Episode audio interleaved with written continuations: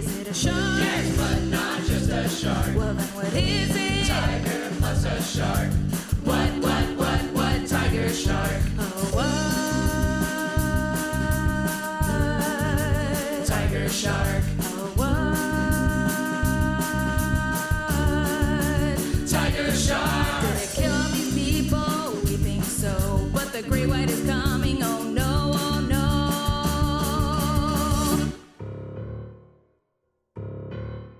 everyone, and welcome back to Let's Jaws for a Minute, the podcast which takes a deep dive into Steven Spielberg's 1975 classic film, Jaws, minute by minute or thereabouts. I'm your co host, MJ Smith. And I am Sarah Buddery, and we are joined by a guest this week. Very excited to have on the show, as I know he is a huge Jaws fan. Uh, so, welcome to the show. Nick Mia, how are you doing today? I am great, you guys. Thank you for having me on. Of course, of course. You were uh, one of the keenest people, I think, uh, that reached out to us about coming uh, on the show, uh, and I think you were yeah, you were one of the people who was happy to to come on for anything, or was this a was this a moment that you specifically wanted to grab? I can't quite remember now. Yeah, you know what? I was excited for either to get the scene, if it could have been the I could do anything, I'm a chief of police, which is my favorite line of the movie, Mm, uh, or anything in the third act. So when you gave me the timestamp and I knew, like, uh, I'm like, oh, it's the can crushing scene. I'm like, this is awesome. This is going to be fun. and uh, yeah, it was. The funny thing was, the first episode of your guys I listened to, I think was like episode six, because someone mhm. someone had retweeted it on my timeline and I was like, "Oh, what's this show?" And then I reached out to you and I was like, "This is great." And you go, "Oh, this is the first episode you listened to." You're like, "There's like 6 before it." I'm like, "I'm going to go back now and listen to the the other 6." Mm. So, yeah, no, I love listening to it. You guys are doing really good. Oh, thank you. Well, it's it's great to have you join us for this uh, this episode, and it's a, a great scene which we will get onto very very shortly. But of course, uh, as a guest to the show, we have to ask you the Jaws question, as it has come to be known. Uh, so, what is it? Uh, I guess in in brief, because I know you could you could probably fill a full hour with this anyway. Um, but what is it about Jaws that you that you love so much uh, that you wanted to come onto this podcast to talk about it? Yeah, uh, so so I've you know saw Jaws when I was like six, seven, eight, like in that range, and I always liked it. But as I've gotten older, grown to appreciate just how good how good the characters are. And usually in. What would be a monster movie, the characters nobody remembers their names or what they do. It's always about the monster, and I feel like this is the opposite. This is like I don't need a lot of shark to make this movie good because you gave us you know, Spielberg gave us three really great characters to follow. You know, one character, you know, Chief Brody you get for the whole movie, and then as you add on Hooper and then Quint for the rest, it's just like, you know, I don't mind that there's not a ton of shark in this because it's it's just three great actors who. for all the whole third act, you know, coming up where it's just like uh, everyone bickers at each other, but it seems legit. It does not seem like forced. I'm like, I would feel like if you're on a boat with two, especially Brody, you're on a boat with two guys who know that you don't know anything about uh, boats or fishing or anything, that everyone would just get on each other's nerves. And that's what I love about it. It's almost like three brothers who all have to do something and they're just like, God, all you do is get in my way. And I feel like the whole third act is just constant.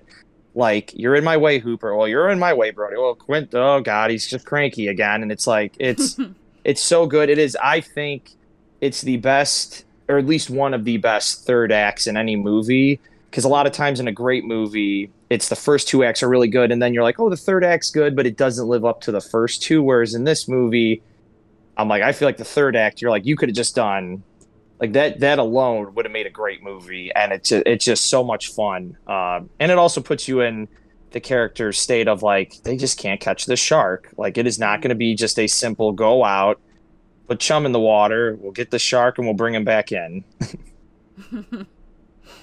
Yeah, I you're really touching on something that is one of the things I love most about Jaws is that it is not uh, about the shark necessarily. It is a lot about the characters, and it's something so refreshing. I think for a monster movie to have characters that you care about so much more than the actual monster itself and we are we are on the orca now like this is it for us this is us for the rest of the film last week was our our last uh, scene on the land, and now it is just us and and these three guys and the shark for the whole rest of the film. And I I don't know many other films now of this same genre that would go for something so bold as that to take away all the stuff back on dry land. Like not even a a cutback with you know you see Ellen make the phone call to the to the boat or something, or you see Larry getting up to something. I feel like if Jaws was made now, I don't know if they would have the the guts to sort of keep it as the the three men on the boat that we get in, in yeah. this film. Well, so,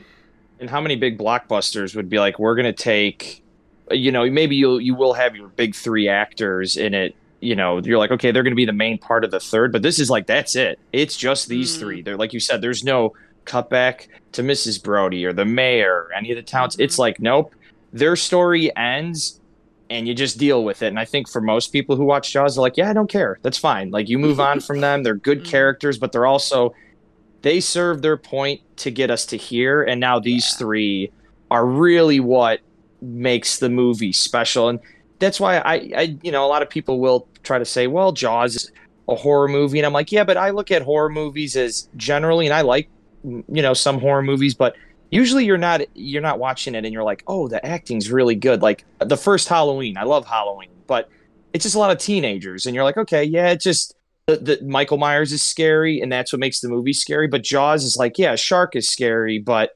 these three together are more important mm-hmm. than the shark which usually in a horror movie it's it's just the monster. That's what's scary and this is or that's what everyone wants to see. And i feel like in this movie you could give me three hours of these three on a boat and i think it would have been entertaining you know Mm. um probably couldn't do that back then because it took them so long just to film the third act that i think they're probably happy with the 50 minutes they got out of it Yeah. So.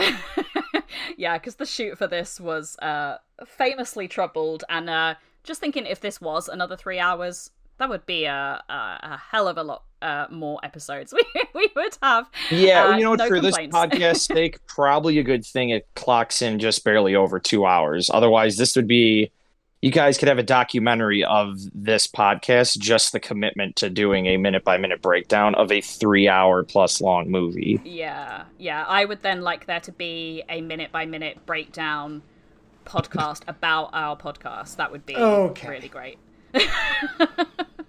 Podcasts all the way that. down, huh? Podcastception. It's a podcast within a podcast within a podcast. Um, all right, let's let's get talking about this week's scene because there. Oh my gosh, there's so much stuff uh, to talk about in this week's scene. Uh, so the timestamp, if you are following along, is from one hour twelve minutes and thirty six seconds to one hour fourteen minutes and nineteen seconds. Uh, so just over the two minutes uh, for this one. And uh, we see the the sort of the shot of the orca leaving the harbor and it fades into the sea which is now stained red with the chum that they're throwing out to attract the shark. Uh, brody is shoveling the mixture off the side and uh, having a, a horrible old time with the the smell and just the generally being on a boat. Quint is kicking back in his in his fishing chair making some jabs at hooper again uh, then we have this wonderful, wonderful moment that we will talk lots about, uh, where Quint cracks open a beer, downs it in one, pretty much crushes the can, and uh, Hooper does the same with a, a little cup of water, which is a very, very funny moment, a very memorable moment in the film. Uh, Brody then, uh, on his way to sort of get a, a chum marker, he accidentally releases some of the equipment, uh, namely the oxygen canisters that Hooper has brought on board the boat. Uh, we get some great foreshadowing, which we'll get into, of course. Uh, and Quint uh, sort of makes a remark that he's not sure what the uh, what the shark is gonna do with the canisters, possibly eat them. Hmm, wonder if that will be important later. Um, and we finish this week's scene off, I think, just as Quint is uh, telling or sort of takes Hooper aside and is like, "Next time, ask me which uh, which which rope to pull or which knot to undo." Uh, and that's where we leave it for this week. So there is a lot, a lot to talk about, and I'm sorry if I say this every week, but this is one of my favorite scenes, one of my favorite Hooper moments as well. So we're going to have a lot of fun talking about this one, I think. Uh, so Nick, as our guest, uh, you of course get to go first. So uh, anything that you picked up on on in this scene, or sort of something you want to mention that you that you spotted watching it this time? Yeah. Um, so the first one is uh, Hooper saying "Damn it, Martin" is one of my favorite "damn it's" in a movie. He sounds so annoyed, like Brody is such a, and pun intended, fish out of water in this scene or this whole third act because he's clear. He's like the cabin boy where they're just like, you throw chum because you don't know how to steer a boat, you don't know how to do anything except throw fish guts in the water because anybody could do that. And like when he yells, "Damn it, Martin!" you could just tell how annoyed he already is with Brody, and he's like, "We've barely been out on the ocean, and you're re- already." almost going to blow us all to smithereens like it it is the it's like Brody is is so clearly the th- the third most important person on this boat. And it's miles away from whoever the second most important person like he just he he really shouldn't be on this boat. If he's not the sheriff uh he then he's not on the boat. Like like he really i think hooper and quint as much as uh, Quint doesn't like Hooper, he at least in the back of his mind is like, well, he does know what he's doing, but I will never let him know that. Whereas they they just kind of both look at Brody and they're like, oh, good guy, pointless on the boat though, and and like so that and then Brody shoots him a look where he goes, keep that chum marker or keep that chum going. We got five good miles, and you can just see him look back, and they kind of have a moment where Brody looks annoyed, and Quint's just like, you wanted to be on here you know, it, it, it's like the classic Quint being like, I don't got time for this. You're on my boat. And this is what you're doing. Um, I'll start with that. That's probably the the two things in this scene before we get to clearly the uh, the can crushing, which is just one of the best comedically timed uh, moments in this movie, which has a lot of funny moments, whether they're intentional or not, in, in some of the scenes. But this one was like dramas like this need good place jokes, and that's a nice way to break the tension, especially because it's going to get pretty intense for the rest of this movie. So it's kind of a funny, like, Quint just thinks he's the big bad man on the boat, and Hooper's like, Yeah, no, I, I know what I'm doing. You may think I'm a, a foolish kid, but like, I'm not afraid of you, basically, it is like in a comedic way when he crushes the cup back at uh, Quint. So um, but yeah, I'll go with that. Similarly, is as far as I mean, obviously the can crushing, but that's a whole conversation unto itself. it's uh, my favorite little moment is when when Brody is like, "Hey, who's driving this boat anyway?" and like he's it just like feeds into that anxiety he has of being on the water, where he's like, "Okay, I'm no mathematician, but." There are three of us, and we are three guys not anywhere near the steering wheel. So, who's in charge of that? That part of it. and uh, you know, Quint Quint is just like the t- the tide's taking us, and like I'm sure that's the last thing Brody wants to hear because I think the thing he trusts the least in this world is the ocean. yeah, I I love that line as well. I think it's so well delivered and we sort of see Brody working very hard, chumming away, and looking very, very uncomfortable. He is not enjoying that task at all. I can only imagine that the smell is pretty grim. Uh, Hooper is like working with some sort of like wire equipment. I don't know exactly Yeah. what. I'm not a boat person, but it looks like he's sort of measuring something, perhaps in the water, is sort of I don't know the waves. I don't know. I don't know boat stuff. I'm not going to try and speculate.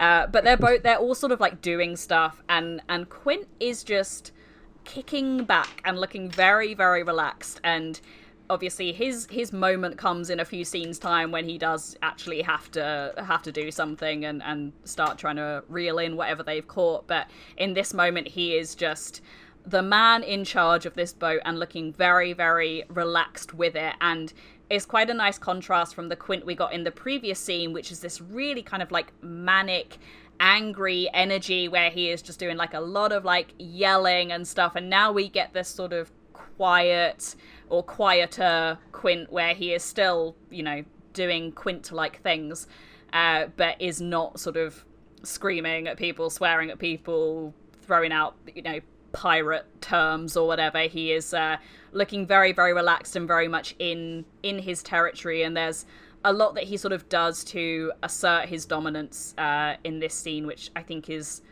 interesting and, and something that is definitely going to come up a lot more over over the next few weeks. But something that I I noticed, and I noticed this last week because I accidentally watched a bit ahead because I enjoy this scene so much. Uh, is we get a, a, a nice subtle little callback to the the previous scene where one of the things on Ellen's little checklist for Brody was the uh, the zinc oxide, uh, for which I had to Google what it was, but it's that sort of very heavy like sunblock for for your nose. Um, and we see in this scene that he he has got like a slightly white looking nose, so he has obviously put on uh, that sunblock that Ellen told him to to take with him, which I think is a nice little touch. And uh, he is also noticeably, um, perhaps significantly, the only person of the three who is wearing a life jacket at Yeah. this stage as well. Um, he loses it by the end of the scene, but uh, poor poor little baby Brody. You have never seen a man more uncomfortable to be on a boat. Like even just walking back towards the cabin, he just looks uncomfortable. He sort of won't walk unless he's holding on to something like a a rope or the back of Quint's chair or the side of the boat or something. He just looks very very uncomfortable. Uh and that is a great contrast with Quint, who looks incredibly comfortable, incredibly relaxed. So you are really seeing this uh, fish out of water and using that using that on purpose. Brody is the fish out of water in this scene, and it's uh, it's it's a great contrast to the other two. I think. Um, Yeah. Well, oh, go ahead, MJ. so Sorry. I was going to say the, the the the the piece of machinery that Hooper is using is Mm-hmm. something called a fish locator. Uh, um, and uh, there is one on eBay right now for $150. And Oh, Christmas might be coming early to the Smith household. But uh, Or like it it's the is- actual one from Jaws. Like- right. Um, I, well, so I, in my quick Google, apparently it was produced from 1959 to 1984, and um, it is it's a sonar, like a like a sonar machine. so, okay. yep, Okay. that's all. Yeah, it, but like kind of like you said with Brody, he's I mean, he's so emasculated in this in most of the third act because again, he's just not sure what to do, but like he's he was a police officer at one point. Like he's not some like weak guy and in all mm-hmm. accounts he's a stand-up guy and you'd be like okay like he just it's like he is so he is so out of place on this boat and very few movies actually like make your because I, I would consider him kind of like i mean he's the i know it's a kind of a three-way lead but he's really i mean he's in the whole movie basically and he's mm-hmm. your you know your potential the, the potential hero but very rarely are they like so out of their element and he is just. I mean, you know, like you said, he's in the life jacket. He's got the the sunblock on his nose, and it just he. It's like, man, he he is so uncomfortable when he's not on land. And and at some point, you're kind of like, if this was real life, if you were his wife, you'd almost be like, you're not going on that boat. You have no idea what you're doing. Let these two fools go out and p- try to fight this man-eating shark. And it's like, wh- like literally, what are you going to do on this boat if things go wrong? And uh but like and they just they treat him it is kind of like a they're like it, it's a you're gonna have to earn your way on this boat but don't expect us to do the the the the the, the cabin boy work. That's your thing man. Like you're gonna do the stuff we tell you to do. Like and earlier in the movie i mean he mentions that where he's like it's my charter. And he goes well it's your charter but it's my vessel when quint tells him that. And he's like and i'm the captain. Kind of like i don't care that you're the chief of police and the sheriff. He's like uh, you're not gonna tell me what to do when we're on my boat. And it's it's a clear line in the sand and quint you get like a more joking quint but still i think he's like and I, i'm sure you guys have noticed it like hooper's reaction in this whole scene before brody uh pulls on the wrong rope um like he's looking at quint a lot while he's holding his his instrument and he just kind of looks at him and i feel like he gives this look of like yeah dude we get it you don't like how I do things because I'm young and you're old school. And it's like, is this going to be the whole damn time? Like, could you just for one second stop with the oh, everything was different in my day, and uh, and the way he says Jesus H Christ, I always thought was a great line delivery Yeah, because real it's just so kind of like because it's kind of like Quint, what are you so mad at? You know what Brody is, and you knew what Hooper was. Why are you so like, oh God, these two idiots? And it's like, and the way he opens his beer, that that's how you know Robert Shaw was a like was a real life drinker because you're like, there's no way he would not know how to do that, and it's so effortless, and you could kind of tell in movies when like someone who's like smoking a cigarette's not a smoker Mhm. and like this is like Robert Shaw's like, I could crack this all day, Steven. And he's like, Well, we're actually not filming right now. You could stop. It's like, no, no, I got this. Don't worry. I'm just getting into character. like like what a great way to be like, your character's a, a beer drinking fisherman who likes to swear. And Shaw's just like, I got this. This is I know nothing about boats, but I will make it seem like I know stuff about boats. I got you. Like if it like if if there was ever a perfect casting in a movie, it's Robert Shaw as Quint is just so so perfect. Yeah, uh, I never thought about how expertly he cracks that beer, but that is that is an experienced drinker. Um, Mhm. That is that is a man who knows knows his way around a can, a bottle, whatever you put in front of him. if you tried it, you'd like cut your finger off. You'd be like, "How did that happen?" I don't know. They're like, "Did you try to do it like Robert Shaw?" Yeah, you shouldn't have done that. Yeah, Mm-hmm. Mm. Yeah, I'm gonna try it with like a can of Diet Coke later, and I can only imagine that it will end poorly for me. yeah. I'll do it with my sparkling water later. Like the the complete opposite of uh, of uh, a Gansett.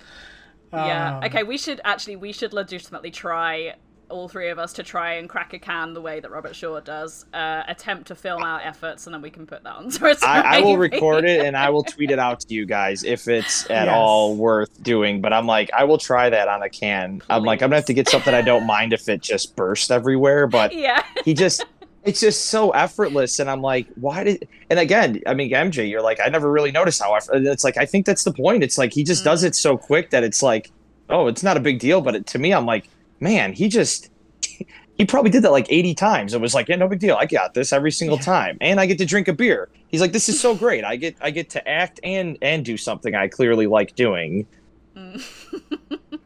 I want to see when they cut, when they yell cut after Quint crushes the can. Uh, I just I want to hear the audio of the belch he lets out from consuming that much carbonation. oh yeah, Yeah. oh it's got to be a lot so it disappears so quickly like he i wrote in my notes he obliterates that can and it's not just the way the way that he rips like the ring pull off it is the way that he then just like it is literally like two gulps and it's gone. And i i mean i'm not a drinker but i don't think i could ever look as cool as quint does down in that beer. It's he this this man is born to do this. Yeah, I mean the the real life sad part, right, is that he had a lot of drinking problems in real life. Yeah. But uh, I mean, it transitioned or it transferred to the character real nicely, um, which is, I guess, a, a, a weird net benefit of of his uh, kind of crippling addiction. Uh, I guess. yeah sure. Well, and it's it's what's so interesting about the movie in general is that like they went to Martha's Vineyard to for, like to do the movie, and they didn't even have Hooper and Shaw cast when they were getting ready to first start like their first day of shooting.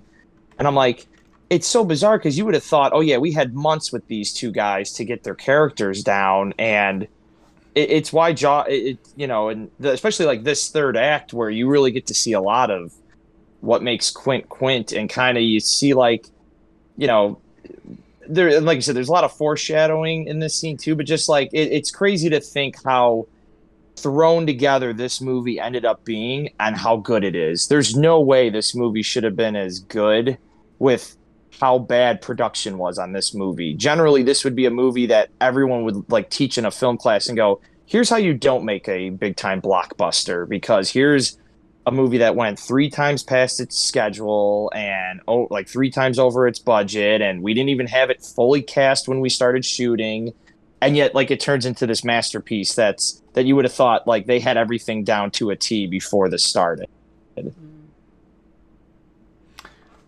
Yeah. Uh, it w- so going back to the chugging the the beer. This Yeah. is how I feel like our attempts at it will go. Once again, you can watch that on your own time uh, if you haven't seen it. Uh, it's the TikTok of the guy who says. Uh, I bet you can't drink a, a sparkling water and not belch, and it is, it goes from zero to chaos in 18 seconds. Yeah, this is this is uh, a perhaps glimpse into our very near future when we attempt to do this with, with our respective beverages. Um, I can I can knock back, back a, a, a can of a soft drink pretty quick, but I I don't know. I I'm not feeling confident. It's more the opening of it that I'm uh, that I'm feeling a bit stressed about. But we Yeah. we will see. Uh, Are they we get on with different in the? I'm legit even thinking, could we fit our finger in that, like, the hole that it gives you on the bot? Like, is that like a specially made? Now that I think about it, I'm like, I don't even know if my finger could fit like in that little opening they give you. Uh, I wonder if that was a special beer that they, or a can that they purposely made for the movie. Because, I mean, maybe we could. I guess, I guess it's something I'm sure no one in their right mind would really think about when they're opening a, a beverage. Is they're like, huh, can I fit my finger in this part and then rip it completely off? uh, I think the ring the, the the ring tab pull tab thing was made different in the 70s.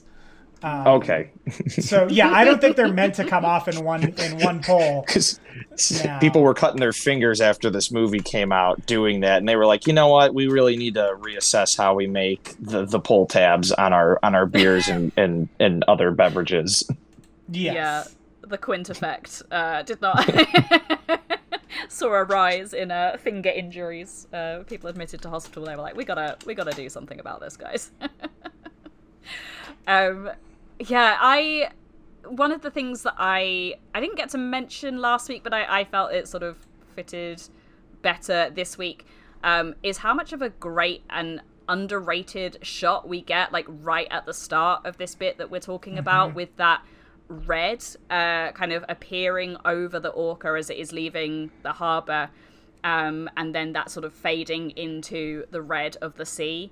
And it does seem like one of those like very obvious shots of being like oh there is blood in the water. The color red we know to mean danger. We associate it with times that we have seen the shark attack as well uh, earlier in the film. So it's it's obviously completely deliberate uh, and that it is used and uh, our other favorite color yellow as well in the film there's the the chum markers um, are like little yellow flags as well. So we're really starting to see those colors coming back in a in a very big and significant way in this. But yeah, I do really love that shot of the of the sort of the red of the sea.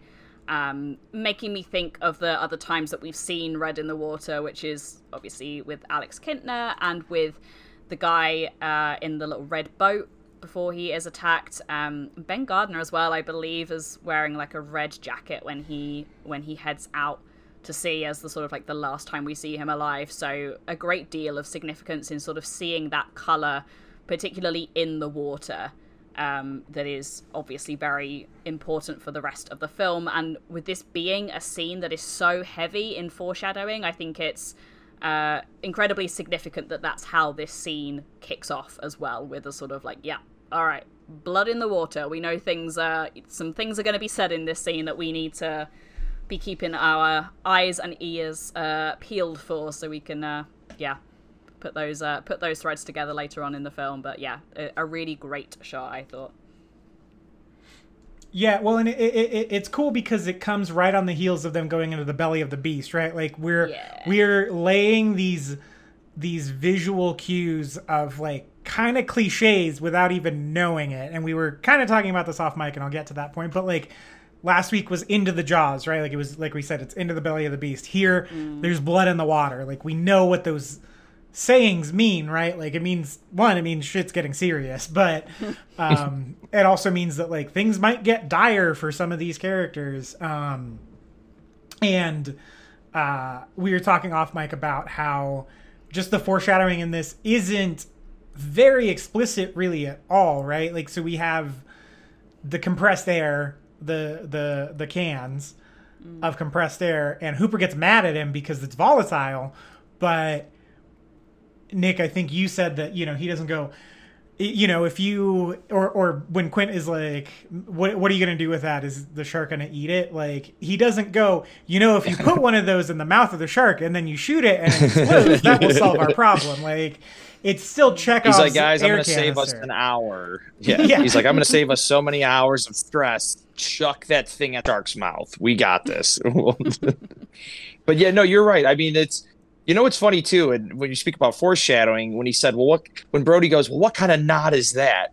It's so funny because obviously there's a very well timed, um, not joke, just the next scene with Brody, you know, not to get too much into the, but it's like, even like a little kind of line about that. And that, that's like, you know, something Brody, they're like, he could probably learn how to tie a knot. Like again, he is just he's he's so useless to them at times where they're just like, what can we do for with Brody? I don't know. Just give him give him a task that makes him feel. it's almost like you're like a kid who's helping you do something around the house, and it's like, oh, you lifted that rug up for me so I could get something. Good job. And they're just like. Brody, come on, man. I asked you to get a chum marker, like for Hooper. And then Quint's just kind of sitting there, like, blow us all to bed. I don't care. Like, he's so nonchalant about everything that it's like you i'm surprised like you would be you would think the guy who owns the boat would get more pissed that that this compressed air but instead he was like ah an opportunity to make fun of hooper for bringing something so stupid onto my boat Yeah. so should we should we talk all about the the can? We've we've danced around it. Oh, yes. the, Um, the the white whale of this conversation yeah. The So there is uh so th- it's it's a beer. I Nick, I don't know if you're much of a drinker, um, but have you had a Gansett beer? Uh, n- I don't think I have. So I I don't mind beer. I know nothing about any beer. It's always like Okay. People saying you should try this, and I'm like, I guess I, I'm like, but I know nothing about it. So I'm guessing it's one you would have to. It's like uh, it's not the. It's not a. a I- I'm guessing some type of lager from the Boston area, if I had to guess, since they're. Like I, that's, I'm guessing the type of beer they drank back then, but I don't know. Yeah, I know really nothing about it besides that he downs it just I mean, in a way that seems almost in like humanly not possible to down a beer that fast. So it's uh, uh Narragansett beer is what it's called. Most people just call it Gansett with like an apostrophe. Um, it is one of the oldest breweries I think in the country. It's 131 years old as of 2021. Um, so I don't know how their distribution works. I know you can. It's impossible to find in both areas of the country I have lived in, which is annoying to me because I want to try it. but um, it opened in 1890, um, and it was its slogan originally was it was "High Neighbor Have a Gansett," which was uh, it was popular in the Boston area, but it's from Rhode Island, so it was from Providence, Rhode Island, is where they started. Um, I think that's where they're still located. I'm not sure, but the high neighbor thing was, uh, the, that was their slogan for a really long time. Um, and also, uh, Theodore Geisel created a mascot for them named Chief Gansett. You may know Theodore Geisel as Dr. Seuss. Um, wow. Yep. Uh, I don't know. That was a really shocking fact. I did not know that. Uh, that that's, I don't. Oh, he's racist. Oh, oh, Chief Gansett is racist. Chief, I get it now. Chief Gansett. I Oh, see. no. I was gonna. Yeah. Uh, well, there you go. but like, but he made a good beer. You know, they're like that was. Yeah. Dang it. It's uh. It's just a. It's a. It's a caricature of a Native American. Is. Ah, yeah. is- I dropped it in the Discord. Um, but that was that was their that was their uh their mascot. And then uh, obviously Jaws made it popular and has made it popular to the point where in 2012 um, they switched their slogan from uh, "High Neighbor" to "Honor the Man, Crush the Can." Hashtag Crush it like Quint. Oh. And uh, that's real good marketing. That's real good. There's our hashtag for when we uh, when we do our crush it like Quint challenges after the. Yeah. after the Okay, I'm pod writing that. I'm writing that hashtag down now to make sure I put that in there for when I try to open that bottle and then or open the can, chug it, and then crush it. Oh yeah, don't Yeah. don't Crush cru- don't crush a bottle. That will end up with you in the hospital. No, Yes, that would be honestly. I there's no way I have that much strength in me. I couldn't Yeah. even like. I it would just look stupid doing it. So yeah, no, that's that's okay. I'll try to do a can. Yes, Phew, please. do. okay. Um, Yeah. so Gansett is kind of my Jaws white whale. I like beer uh, quite a bit. I'm not like a, he- a heavy, heavy drinker necessarily, but I like drinking a beer, especially now that I live in Colorado, because that is our main export. Um, there is beer everywhere in this state. And I figured, okay, I can't get it in California, I can't get it on the West Coast. I surely should be able to get it in like one of the beer capitals of the country. Nope. You cannot find Gansett anywhere in Ca- Colorado. Um, so its its distribution is very limited to like the east coast of the United States, and uh, they sent. This is me getting salty about it. They sent a bunch of like entertainment journalists uh, for Fourth of July this year. They sent them like special Jaws ca- cases of Gansett, and I was like, "Come on, guys! Like, how did you not reach out to? Like, I don't think they reached out to almost any of like the Jaws people, uh, No. like the the Jaws bloggers or anything." It's like you guys have a podcast. Literally, Jaws is in the title. You guys Yeah. should have been given at least each a bottle sent to you. Like, hey, look what we got.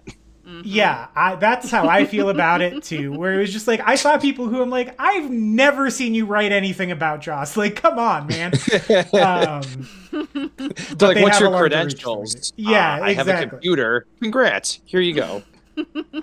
exactly. So, uh, Gansett, you can more than make up for this if you just reach out. Uh, Yeah. But they, um, so they, they, this year they came out with a special edition, like 1975 edition can that looks exactly like the can that Quint drinks in it. So they do that from time to time, usually around the 4th of July. Um, but their cans don't look like that anymore. But you're right, it is a lager. Uh, at least the they have several beers now. Like hipsters made it a big deal to like like Gansett beer, kind of like they did with PBR. Um, so uh, they have like a brewery that does a bunch of different types of beer now, and and they actually kind of benefited from the sort of beer culture that sprouted up around the mid 2000s because I don't know how well they were doing before that, but I feel like I see their name more than I used to. Um, Maybe they could use the um, maybe they could use the my cousin from Boston guy to help promote this beer, but he could just be like my cousin Quint or something. Like I don't know. Like they they could do a very funny marketing campaign with with with uh with this beer, but. That's that is so much good information about a beer that I just assumed was fake. it was like I assumed they were like, we just need what's up. Like I just it would be like some small no name that they're like, look, we don't really use product placement in this movie because, it, like, it's legitimately it's a good way to market it, but I don't feel like they put it in your face to be like, you know, like in a movie when Heineken is being, it's like, oh, here's your Heineken, and it's like, it's not like Quint's like, I'm gonna chug open this Gansett. Mm. Yeah. Yeah, that's true. You can also you can on their website buy a, a stress ball, a stress can that you can crush, which is a real good product. I uh, I remember you showing that to me, MJ, where you showed me like all the merchandise that they sell that is Gansett related, and I was like, I wonder how much it will cost to ship this over. Um, and wasn't it like seventy two? Yeah. like uh, pounds or something just just for shipping i was Yeah. like can i justify this cost and the answer of course is no even if Yeah, even because if the I can was- is like eight bucks or something. yeah, even if I was not getting married this year, that is a cost I cannot justify at all. Um, but, however, I I will find a way to get myself one of these little stress cans because I am a I am a fidgeter uh, when I'm recording, especially. So having one of those little cans that I could one of those squishy little cans that I could crush whilst I'm recording a podcast would be an absolute dream. so we are look, I might just tweet Gansett and be like, "Hey guys, we talk about you a lot on this episode. We say nice things.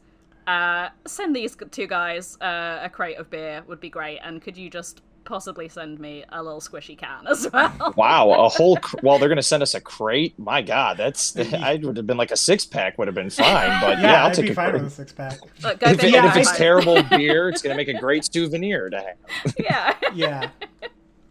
um, so yeah, Gansett is a beer I've never tried, but uh, it doesn't look great. But but uh, sorry, That should be their if- slogan. Yeah. Not a great looking beer, but hey, Quint drank it. Uh, some of their I follow their social media, and some of their other beers actually look pretty good. So, um, uh, yeah, this just seems like it might be kind of like uh, a Budweiser PBR type, you know, super cheap, um, accessible beer. MJ, I might join you on this quest now. One day, that'll be the. I will. We'll. Uh, I will put it out on social media when we finally get to try this beer, Yeah. and we'll be like, "Do you have a can with a big enough ring hole that we could just rip out and and chug?" So my final Gansett story before we talk about the scene is we recently went to the oldest bar in my town. It's called the Town Pump in Fort Collins, Colorado. It was established in 1909 and they had a can of Gansett from 75, like a legit like Quint had it can um on the wall and I was like, should I grab that and take a picture with it? But then I was like, my desire to crush it would be enormous, and I don't want to ruin their can that's part of their decoration. They're like, this was a priceless artifact and you crushed it.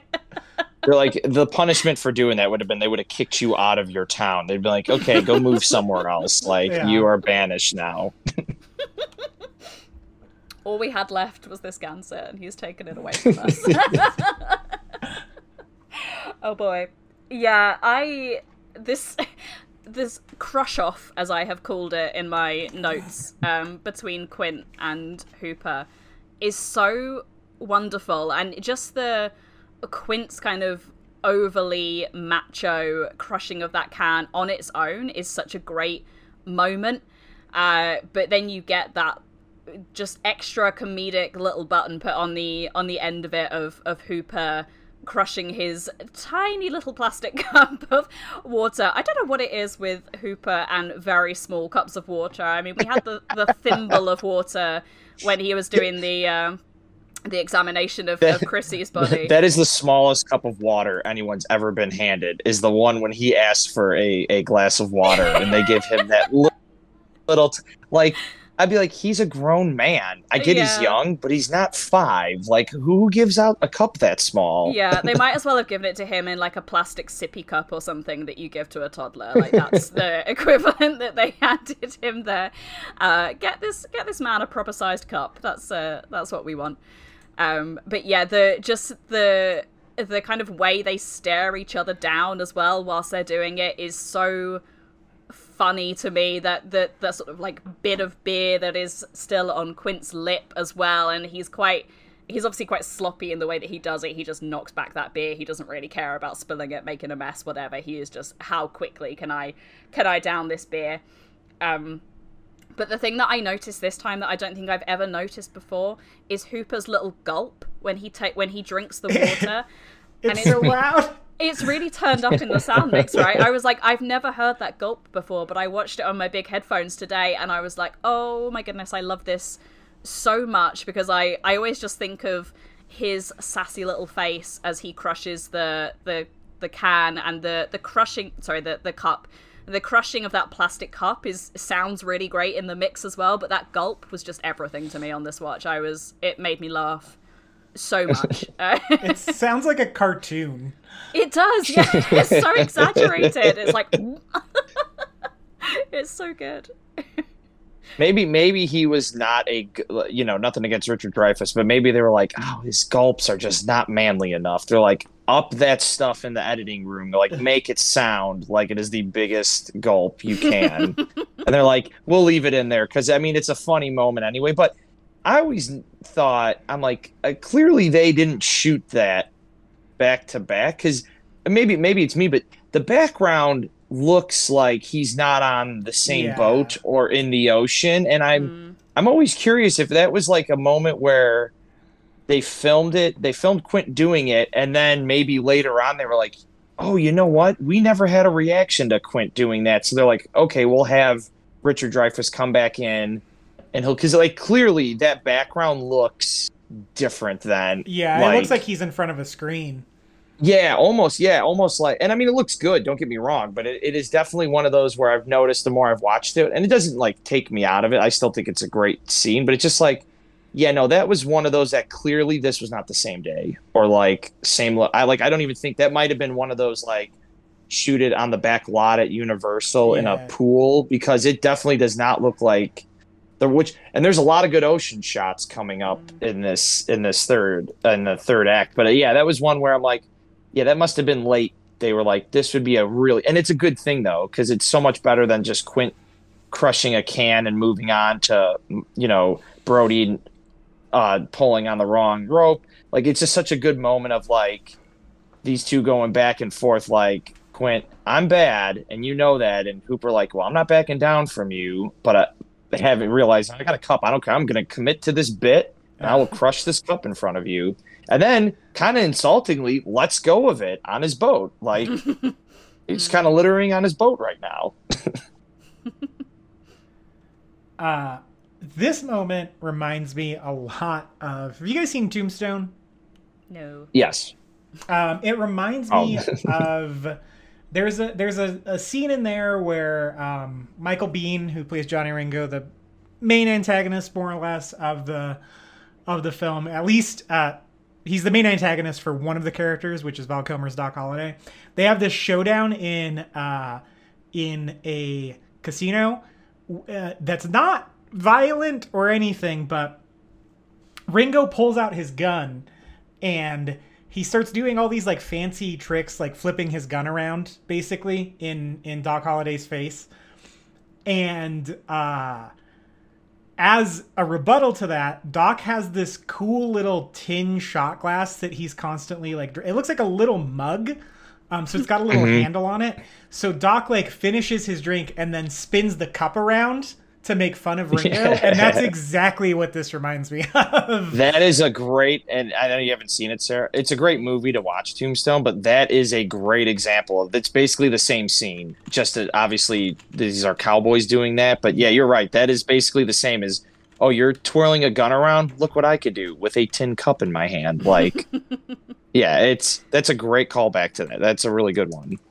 Yeah, I'll drop I'll drop the scene out of context in the Discord so you can. watch it. Yeah, Uh, doesn't spoil anything either for that movie. like that one little, not like this cup crushing thing is like, oh my god, what happens in Jaws? They yeah, unless you're an, a beer chugger who thinks that you're the fastest, like that would have been a great competition to have between Robert Shaw and the cast and crew. Like, who could chug a beer faster than Robert Shaw? No one. No man. Yeah. No, No, no one. woman. No shark. No, no shark. Yeah. That, There's a whole actually- monologue about it that they cut where he's just like, "I was the fastest chugger in the west, Yeah. and in the north, and in the south, and in the east." It's funny that you that you mention that scene actually because I've I that scene from Tombstone because I've always thought that this scene has got that kind of uh, Western style, you know, standoff between between these two guys, and Quint is not necessarily in that moment making it a competition. He's not like. Here, Hooper, grab this can. Let's see who can chug it the fastest, or anything. It, this is just like what he does. Is just kind of like kick back in his in in his chair and knock back a Gansett, and and you know he it feels like he's doing it as a sort of like showing off uh type of thing it's probably just what he likes to do when he's out on his boat alone but he's definitely putting on a bit of a show for for the audience that are there um, so I really love that it's Hooper who kind of makes it a competition, uh, just to sort of be like, I can, I can hold my own against you, Quinn. I, I'm not gonna let you walk all over me. And and actually, we see it- happens a lot later and not really until the sort of you know I'll, I'll drink to your leg scene but we do see these two kind of form a very unlikely bond. It, it isn't then sort of all sunshine and rainbows after that because they have a moment after that when they sort of it feels like quint is going to hit him at, at one point. He's very aggressive uh, towards him and isn't sort of taking his advice but it's it's interesting to sort of see these very very early scenes between Hooper and Quint as they are obviously trying to figure each other out and test Yeah. those boundaries. And I like that Hooper is kind of standing up for himself. I mean, we we we mentioned it earlier. I think uh, Nick, you mentioned the way he sort of like yells uh, at Brody as well. Like that is really the first time. I think that we've seen Hooper get quite shirty directly towards Brody. I mean, he's been angry at the mayor, he's been angry at Quint, uh, angry at just the guys on the dock generally, but we've not really seen any of that sort of like anger or frustration directed towards Brody. So that's an an interesting uh, moment or altercation between between those two. But there's a a really great uh, bit sort of prior to the can crushing when Quint says like he's doing his you know oh kids these days uh, thing again. Uh, they take out everything radar, sonar, electric toothbrushes, and and he is sort of laughing to himself. Um, a very obvious jab at Hooper, and Hooper is just shaking his head in the background. It's just some really great, very subtle physical acting from Richard Dreyfuss that I that I really appreciated. So his uh, his cup of care uh, towards Quint has now been emptied, crushed, and thrown down on the the, the bottom of the orca. He is not gonna let this guy walk all over him anymore, and I. I like and appreciate that because I think you could sort of see Hooper as the sort of you know the soft city boy, but he's not that at all. He's uh, he's he's not going to let Quint walk all over him, but Quint is going to continue to try anyway. hmm Yeah. Well, and I wonder if you guys, I, I would be curious how you guys picked up on this line. So the very end of this scene is the, you know, once uh, Brody takes the life jacket off and he goes back by the chum, and Quint tells him like, "Hey, Chiefy, next time just ask me what what line to pull." Mm. I always looked at it as the most human he gets in a moment where he's just mm. like, "Hey, look, if you really don't know, just ask me." Like, like he still has this facade of like I'm the tough guy, and he can't quite shake that facade in front of these two, but he gives it like one. There's always like these good moments, and and and really good actors know how to do it. But like, we're just like, no, this is Quint actually being genuine to Brody, saying, "Hey, if you don't know it, just ask me." Like, I, it almost like. And I know it could be, I you know, like they could have made it where he yelled that at him, like, "Hey, next time," you know. But it was just him being like, "Hey, man, I get it. You're out of your element. Just ask me next time. We're cool." Almost like a, I'm not just gonna yell at you 24 seven, but also this is maybe the nicest I'm gonna be. So do hmm.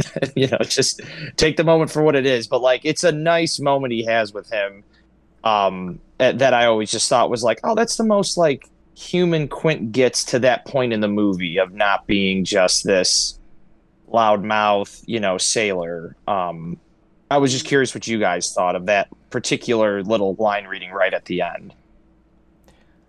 Um, I really like it. I actually agree with you quite a bit. It reminds me, um, sort of of the industry that I'm in, which is live concert production. So I do sound. Uh, I've talked about it before, but there's a reputation. Like there's a certain type in the that industry that's like really bitter and shitty. Like they, they there's no other way to like describe it. Like a, a lot of sound techs that you see are uh, people are gonna get mad at me if they're also sound techs, especially if they are this type.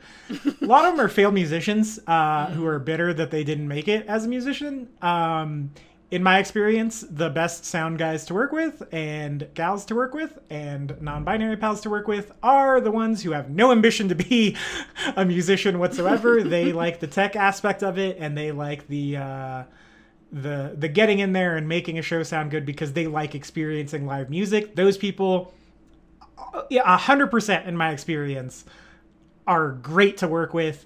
The ones who are bitter because they feel like it should be them up there suck. Um, that said, and they they like there is a reputation of like, oh, the sound techs are angry, um, and uh, which is not untrue. It is it is a stereotype for a reason in my experience, but at the same time, um, it is one of those things. And now, I want to be clear that I don't think that that the way they treat a lot of people is great most of the time, um, and that you know, uh, th- that said, when you do get either a compliment from them, it does feel very nice, uh, but also I think there's a safety first aspect to everything that like overrides even that. Like even for as shitty as someone could be in in that industry, in my experience, they don't want to see anyone on any crew get hurt ever. Um, so you know, I, there's always like a good cop, bad cop in in that situation where it's like you have the person who's like, "Hey, s- stop! Like, just stop whatever you're doing." And like the live sound industry isn't the most dangerous. It's it's a little more physical and a little more demanding. Um, and you know, you, you're working with electricity. Sometimes so you have to be a little bit aware of that, especially if you're working in lights. Sometimes you're climbing on heights and stuff. So there's there's you know, I'd say above average. Uh, safety precautions that need to be taken from like a desk job for sure. It's way it's probably way more dangerous than that. Um, but you always have the person who's like, "Whoa, hey, back off," and then you have the person who's like, "Okay, that happened. You either got lucky or it was, it, you know, it, it wasn't minor, but it, it, it was minor enough to where it was like not a huge deal. But we are going to say, establish this boundary of ask a question if you don't know before you do something that can result in a major injury. Um, because in my experience, like yes, I granted I've never used like those compressed air, like the ones I'm used to working with, or for the computers and stuff. Um, they're fairly volatile, but they're not like. I mean, we're not talking about like uh, uh, nitroglycerin or like dynamite, like the you know, like this isn't like the stuff he's transporting in Sorcerer, right? Like this is this is not if you just bump it a little bit, it's going to definitely explode. Um, so it's it's a bit, I think, of an overreaction. Maybe it gets worse when it's in a bigger package like that. Um, but yeah, to me, I think I, I see Quint being like, "Hey, that happened. We need to get past it. It wasn't eh, like it's fine, but we want to establish like the rule of like, eh, eh, look, like do so, if you if you don't know something, ask about it before you really screw us on this." hmm That's really interesting because I had a slightly different reading of of that line. Um, so I mean, we've we've had this before where we've, we've sort of like seen things in in different ways. So I guess maybe I can add something a little different into the mix. But I've never I've never sort of really thought about it as as it being this sort of Quint being uh, nice or or sort of like you know try you know maybe this is the one time or one of the few times we see him be be nice and actually trying to be helpful. Um it's my reading of it and i maybe just sort of hearing the the way the line is actually read and where he places the emphasis. My reading i took away from it is is quint trying to be like look if you want to know like what is the right thing to do like ask me like don't ask hooper ask me like you know uh, I I am the one who is the the the captain of this of this boat and who is in charge. So I kind of took it as a like a, a subtle way of him sort of like sidling up to Brody and and just very gently asserting his dominance um and showing that that he is the the apex predator and we talked about the significance of the the orca and him naming his boat the orca is the only thing that can kill a shark or you know really is is uh, humans and and orcas. Um, I'm sure there are probably other things, and our resident shark scientist will will correct me if I'm saying anything insane. but the only like real considered predator of the great white shark is is an orca. So Quint calling his boat that is is not a coincidence, and and him sort of being in this scene and particularly very kind of like relaxed, kicking back but in charge. I always sort of saw that that what he says to Brody is that kind of like, you know, you want to know the right thing to do. I'm the guy who you need to who you need to talk to and and yes, there is that element of like it is it is helpful, it is useful, I suppose, to Brody, but I kind of I saw the slightly perhaps underhand thing in that as well, which is him being like, you know, this is this is my boat, this is uh this is my area of expertise, and you want to know how to do something, then I'm I'm the guy you talk to. But interesting to sort of see both both sides of it. I mean, just that one line and the, the different things we can take away from it is one of the reasons why this film is so great and why we you know continue to sort of be able to fill an hour or so each time with content talking about it but yeah i don't know if if that is something that you guys have thought about as well, or if it's sort of like makes yeah, sense. well, you know, like, that, that's a good point. And and what I guess we don't know too is what number take was that, and how Yeah. different was it? Because Mm. I mean, it, it, it, whether it's him knocking Hooper or trying to be nice to Brody, it's really the first time it seems like he's genuinely talking to Brody, though, even if it is to make fun of Hooper.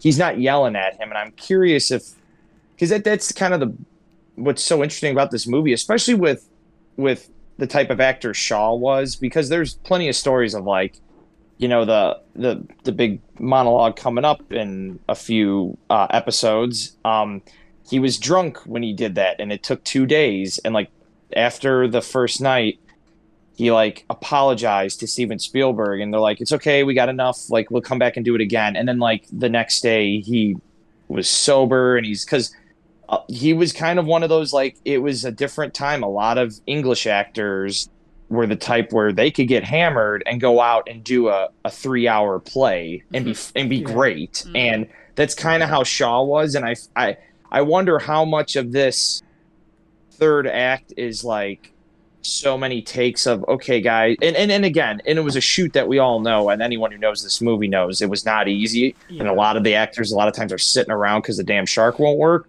I'm curious how many takes that are actually made it in the movie like was there different ways he did that or was he always however his motivation was for that one line it's just the first time where it just seems like he's not being the hard ass who would be like brody a dummy. Look what you're doing. Ah you're a sissy and this and that. And instead it was just like like you said even i never thought about that that he could be making fun of hooper while also being like just come to me. But also yeah hooper's dumb. Don't listen to don't listen to hooper. It's me. It's my boat. Almost like a little kid like can't you just Yeah. not be mean to Hooper for two seconds. Well, it, I feel like it also could be a little column A, little column B, where it's like, uh, y- because Brody just doesn't ask anyone anything. He just goes and starts touching shit. Like, no, that's true. He, I think it's one of those where Brody was just so pissed that they've been making him throw chum. He's like, "I'll go get the stupid chum marker," and then when he pulls the thing, it's like, "Oops, oh!" And then, and then when Hooper yells at him, his mechanism would be like, well, "What the hell kind of a knot was that?" And it's like, Yeah. ah, come on, Brody, you could have had a better comeback than that. yeah. Well, I love that too, where it's just like, does Brody know anything about knots actually, or You know what? If Hooper would have called him out on that and said, "Well, what not, Brody?" He'd have been like, "Ah, yeah, the, the bunny rabbit knot." Uh, like he'd have just made them like, "Oh, great! Now I'm really gonna." He's like, "Please don't ask me what not, because I will lose so much credibility with this with with you two on this boat." But yeah, you you are right though. When he yells that at him, I wonder if he's like. Oh crap! I shouldn't have said that because I don't know what knot to tie. these air, these air tanks too. I'm not sure. Shall we? I mean, we've kind of talked a little bit about the the various examples of of foreshadowing. Um, I think we mentioned it a little bit earlier, but we can we can talk about that uh, before we wrap things up. So there's quite a there's quite a few, and there's the sort of more obvious ones with the canisters, which if you obviously have seen Jaws many many hundreds of times, like we all have, then you know any mention or sight of those canisters, we're kind of like, oh, yeah, I recognize those. I recognize those. I know they're going to be important later. And uh, Hooper sort of says, you know, if you're not careful with these, they're going to blow up. Um, and Quint sort of follow up line, you know, again, another jab at Hooper, you know, like real fine, expensive gear you've brought out here, Mr. Hooper, I think is another great line. And then he sort of says about the, the you know, I don't know what the shark's going to do with it. It might eat them. Uh, seen one eat a rocking chair one time. Side note: that's a very funny mental image to me as a char- as a shark uh, eating a rocking chair. Um, so we've got all of all of that stuff, and I think that is uh, is great. And the the blood in the water that I mentioned, sort of right at the start of the scene as well. But um, we also get a mention of the barrels, which I think is not as Yeah. out there as uh, or sort of out in the you know obvious uh, place that the the canisters are. But Quint is talking about the another shark that he was pursuing. I think he said it was a 16 footer and it required uh, two barrels to, to, to bring it in. So that is significant because uh, the number of barrels that have to be attached to the shark, we sort of see it increase as the film goes on. Um, and without realizing it, we've been planted that piece of information, and we find out in only a few scenes' time, I think, or a few minutes' time, how big this shark is when we realize it's a it's a 25 footer.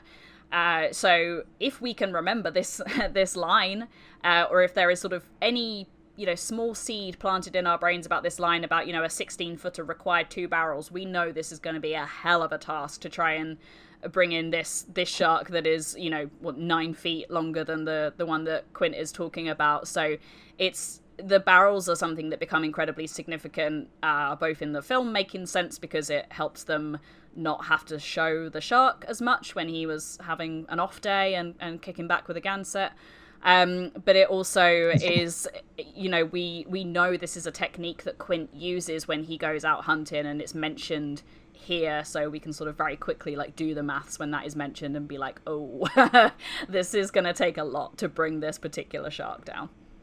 Uh yeah, no, that's the I was just gonna say the barrel thing. That's a good like way to just be like, oh, okay, so when he goes to hook the barrel up later, now you know what it's for, or somewhat what it's for. You're like, mm-hmm. hey, to stick two barrels in them, and then when you actually see why they use it, you're like, that makes sense until you see how big the shark is, and then you're like, oh, yeah, no, two barrels ain't gonna do the job. and it, it's almost when you said he's a 25 footer, that for not foreshadowing, but not again, not to get too much in the future ones, but Hooper does say it's a 20 footer and he goes 25. And it's just like, God damn it, Quint, you can't just let Hooper have one moment in this in this whole damn third act for so many parts. It's just like, Quint, come on. It, who cares? So maybe it is 25. Let Hooper have his moment. Yeah. Sorry, didn't mean to get too far ahead, but when you just said 25 footer, I go, I always think of how Quint's just so quick to be like, it's actually 20, 25. I can just tell by looking at it, you know. I, mm-hmm. yeah, it's for the better that Quint didn't have the internet. Yeah, yeah, could you imagine? they would have been like, you were somehow kicked off the internet completely, not just off Twitter or Facebook or Instagram. They're like, you're not allowed on the internet at all. It'll just block you if you're using it, Quint. That's the. Mm. Uh, I love the line, which is like, I, it does have something to do with the foreshadowing, but it just makes me laugh too. I like when he says that he's seen a shark eat a rocking chair before, um, because one, it sounds like he's it's the start of a list of a bunch of crazy stuff that uh, he's seen a shark eat. Two, it implies that he actually watched the shark devour the rocking chair, which implies that he fed a shark a rocking chair. And that's great. that uh, sounds like the world's worst children's book when you feed a shark a rocking chair. Like You're just like it's. I want to write a children's book with Quint, and you could you could write it as he would talk without swearing, oh but it's just gosh. like here's him. Here's a rocking chair to a giant shark. It devours it. And you're like, and that's the book. This is the one time Quint saw a shark oh, eat a great. rocking chair. um, but I also like that it, like, even in the foreshadowing, because it's kind of a throwaway line, right? Besides the, you know, maybe the shark will eat it. The him throwing the him eating the rocking chair doesn't really have anything to do with what they're talking about or even what's going to happen later in the film. Um, but I like that even though the foreshadowing they kind of put these little like this little flourish on this little like set decoration to it to kind of just flesh it out a little bit of like, oh, this is the character's lived in experience that like, you know, sharks eat weird stuff. We've also seen them eat, you know, uh, the the uh, license plate and the mm. you know the the can of stuff earlier in the film. So it's just these little like this little like you know uh, garnish on what I think in especially in like a 2021 blockbuster would be like maybe that shark will end up with one in its mouth. Mm. Mm-hmm. yeah, it's I I feel like now foreshadowing is just never done as well as it is in Jaws. I'm sure there are other like good examples, but I my mind is just constantly blown by how good the foreshadowing is in this film and like we've seen one of those books that Brody was flicking through the shark books there is like a picture of a shark with one of those canisters in its mouth, right? I think we mm-hmm, mentioned mm-hmm. that at the at the time. So we've seen a lot of the stuff that becomes so important later on and i just think it's so expertly woven throughout the film that it's not it's not just like dropped in to the point where it's kind of like groan inducing where you're like "Ooh, okay yeah all right we we get it. Like i mean we talked about that with the the orca in the jaws of the shark last week you know how that could have seemed really really cheap and a bit sort of like gross if it was you know all perfectly symmetric you know symmetrical wes anderson style right in the center of the screen but the the actual composition of that shot was very very effective and the the way the boat sort of moved into the shot it told you everything you needed to know without it kind of slapping you around the face with it really. And i think that that's what the the foreshadowing does in this. And it's something that i really appreciate. And I think is maybe we said this last week as well with Cordelia that the the rewatchability of this film is honestly second to none. Because even as we're talking about things now I'm mentally making notes of things I know I'm going to need to bring up in future episodes because the the links from from this scene and previous moments uh you know tie together in in other bits that we see later in the film. And it's just I mean, we talk about Jaws being like the gift that keeps on giving, and I think that it's it's littering these sort of like small amounts of, of foreshadowing and into the appropriate places that just really help that rewatchability. Because you watch this for the second time and they're talking about the canisters blowing up that's gonna hit different to the way it would the first time you watch it because the first time you'd be like oh okay a, a canister could blow up yeah they, they they do that if you don't know how the film ends like that is your it's just going to be a different experience the next time you watch it and you know and all of these lines start to make sense and all of these pieces start to fit together and it's just like i mean what a film well, Jaws seems like the movie. Like my, my dad has told me, like seeing Rocky for the first time in theaters hmm. or G- Grease because you know he was, or like early, like mid teens when those movies were coming out. That like there's certain movies in theaters back then when it was like, oh my god, or like nowadays, well, it's like the, you know Avengers Endgame. I saw that opening night. I'm like, that was an amazing experience. I feel like Jaws, that hmm. first run had like if I could get planted back to see a movie for the first time, like your mind's wiped and you're there in the 1975 watching it, that had to be one of the craziest viewing experiences because like now we all know it and it's still great to watch, but like that first time being like, oh my god, you know, the, what what is this movie? Like no one had a really a, a notion of like what the hell kind of shark movie is there going to be like what there really hadn't been like mm.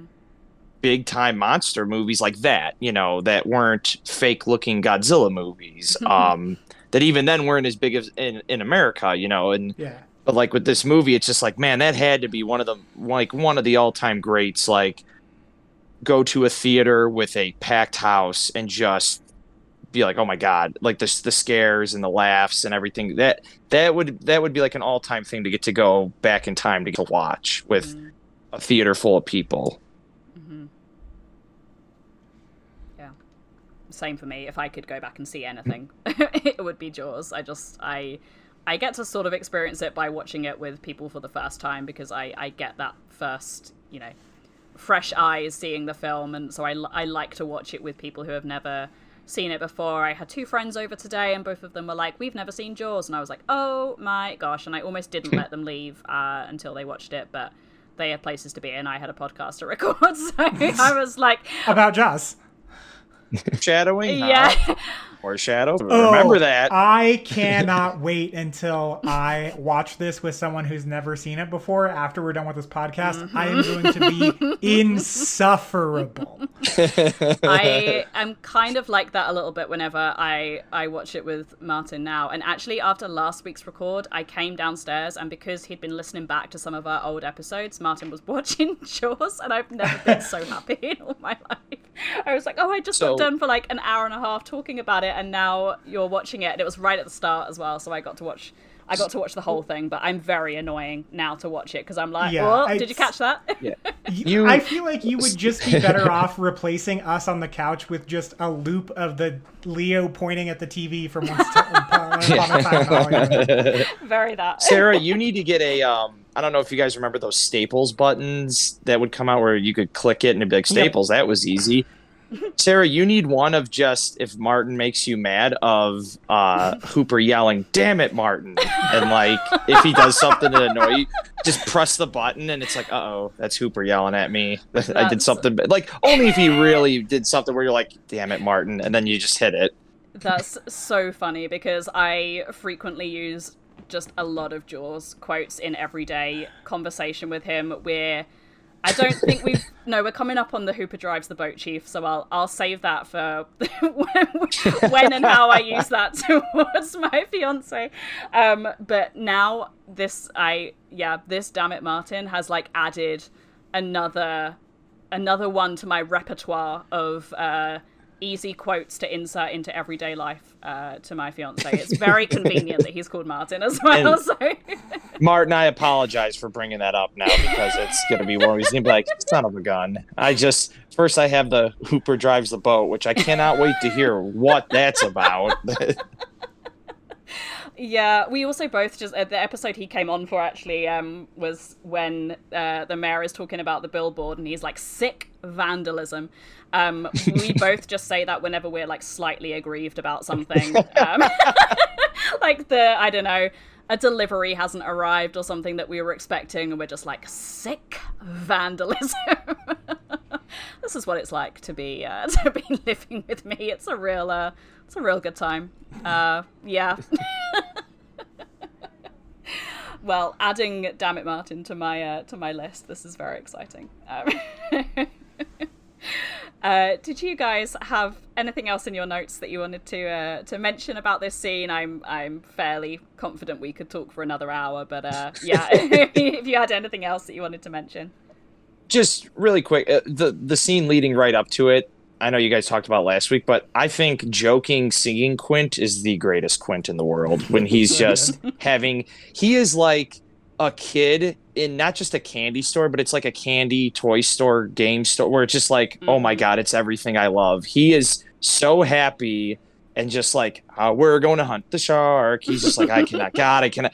It's almost sickening that he's like, I can't wait to go out and kill this damn shark. And it's just like, okay, you maybe shouldn't be this excited to go out and, and do it, but yeah, that just all thinking like leading up to this scene, I'm like, oh, happy Quint, such a nice Quint. And then we we get to meet plenty of pissed off, angry, kind of suicidal Quint at points in, later on in this movie. But yeah, just great scene. And like you guys said, eh, when when I I've you know talked about this podcast to people who haven't, and I'm like, they get an hour out of one minute, and when you listen to it, you're gonna be like, okay, I see now how you could get an hour out of one minute of talking. Like Jaws, it's it's one of those movies that I will forever be like, hey, everyone should see it, and if you don't like it, there might be something wrong with you, and I get it. Not every, not all movies are for everyone, but I'm like, Jaws should be able to to pretty much be for any type of person could Yeah. could enjoy Jaws. Mm-hmm.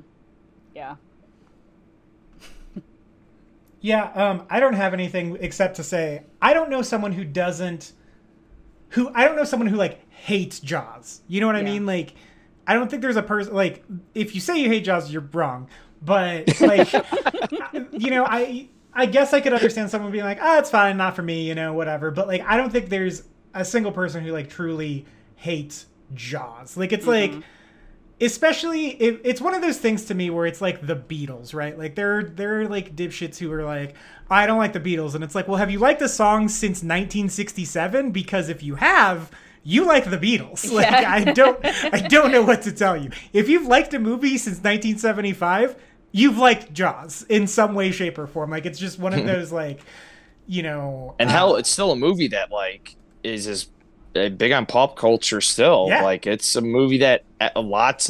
There's always a parody, whether it's of Jaws, but like the line coming up, which is the most classic line of the movie, has been used in so many other type of references to something that like how many movies. I mean, it's a special.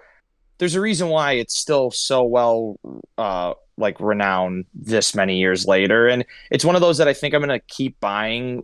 Like I own the Blu-ray, 4K, and a DVD version, and I'm like, what the hell is gonna be next after 4K? Is it gonna be 5K? And then it's like, damn it, gotta go buy another version of Jaws. Like, I, and I have it saved on my like TV, and it's just like it's it's just one of those movies that I don't think I will ever tire of watching it. Um, and it's now I need to have a Jaws birthday party for my like I'm gonna have to wait till maybe I turn 40 now because it feels like to be a weird theme for just a random birthday. Like it feels like it needs to be a special. Yeah.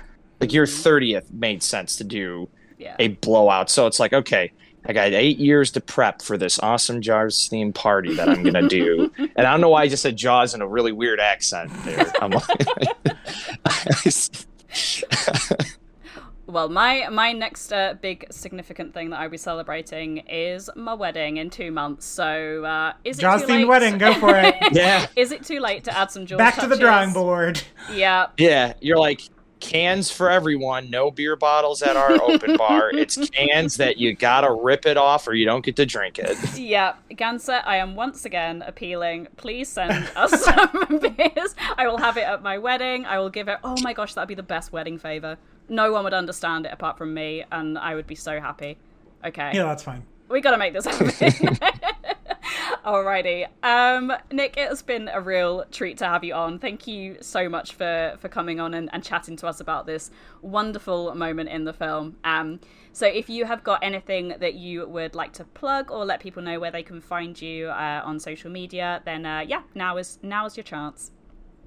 Yeah, uh, no, thank you guys. This has been awesome. I've I felt like this was a moment that was never going to come because it was so far down the line. uh, but it's it's been a blast. I'm like uh, I, I could do this all day. So uh, yeah, if uh, if you want to reach out to me on Twitter, I'm at uh, m underscore nick 89 and you just like to talk about movies. That's generally it's movies and Chicago sports is uh, what I like to chat about. So yeah, but if you want to talk about Jaws, I'm always open to do that.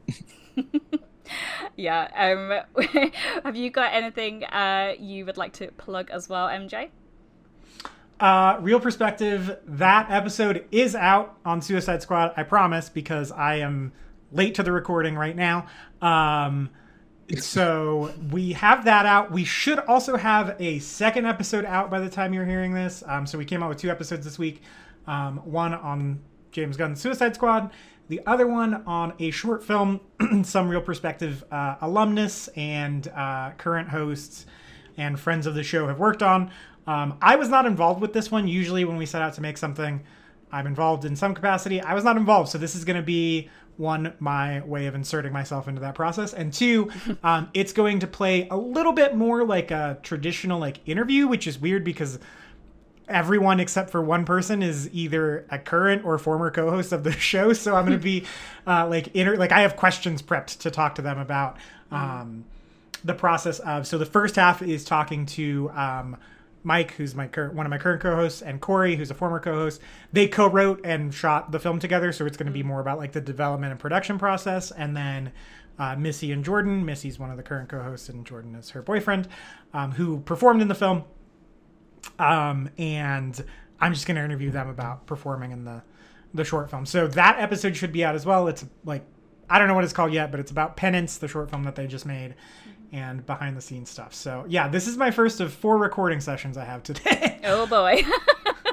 Got a long day ahead. Uh, it's getting Yeah. close to me going to bed, so that is kind of wild to think about. Um, I have, uh, yeah, I guess I will have to stop plugging this at some point, but the uh, final episode of my uh, Disney classic series for Jumpcast is out. Uh, so we did a big uh, wrap up final episode that ran at uh, three hours, uh, but it is split into two chunks.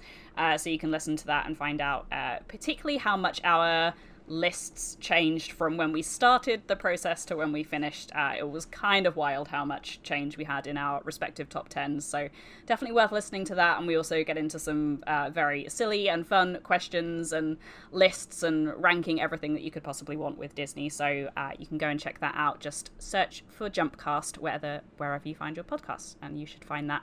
Um, who knows what I'm gonna plug after? Next week, I'll just be like, "Hey, I saw a really cute dog the other day. Uh, sorry, you can't also see them." Uh, I'll try and think of up, uh, some other things just that I've been make doing. everyone make everyone try to watch Pig.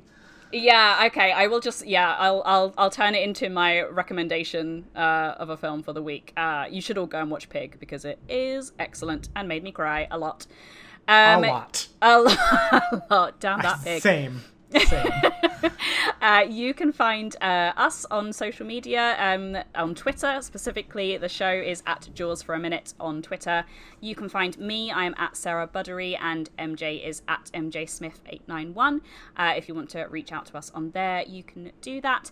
Uh, you can also email us if you don't use uh, Twitter, then our email address is jawsforaminute at gmail.com, um, so you can get in touch that way. Uh, you can also follow our wonderful graphic designer, Alex, uh, on Twitter. He is getting married very soon as well, so you can go and give him a little congrats uh, or good luck for the wedding, depending on when you're listening to this. Uh, he is at Hex Shadow on Twitter. Um, so you can go and find him there. And Kristen, who did our incredible theme song that we were singing the praises of once again uh, off mic before we started recording, you can find her on Instagram at Kristen Falls Music. And there you can find, uh, through the link in her Instagram, uh, how to purchase the theme song on Bandcamp. I think the link is also in our Twitter bio uh, for that. Also, we've got like a link tree that has the links to all the things you need, so you can get the theme song that way as well. Uh, a couple of ways you can support the show, which we really appreciate. Uh, of no extra cost to you, you can rate, review, and subscribe on your podcatcher of choice, and just tell all your friends about us as well. Whether they like Jaws or not, uh, you can recommend us to them, preferably if they like Jaws, I guess. It'd be a bit of a random listen if uh, they've never heard of Jaws before or seen it, but hey, uh, stranger things have happened. Uh, so yeah, tell tell everyone you know about us and uh, and give us a rating as well on your podcatcher of choice would be great. Uh, you can purchase our merchandise through TeePublic and Redbubble that has uh, Alex's designs on it. Uh, the link to those is in our Twitter bio. We've got our show logo and then our variant logo as well, which is uh, the sign off line that you hear on every episode. Um, so, some great things that you can buy on there. And if you would like to support um, us with a small donation, you can do that through our Ko-fi page. Uh, once we hit our next goal, then we'll do another draw uh, for a piece of merch. So you could, uh, if you donate through that, have a chance of winning some merchandise. Uh, if you've already donated, you're still eligible, um, and any new donors as well until we hit that next goal will all be eligible to, to enter and win that piece of merchandise. So definitely worth looking at that. The links to all of these things are in our Twitter bio, um, so you can find all of the stuff that you need there. And until next time, it's Jaws o'clock somewhere.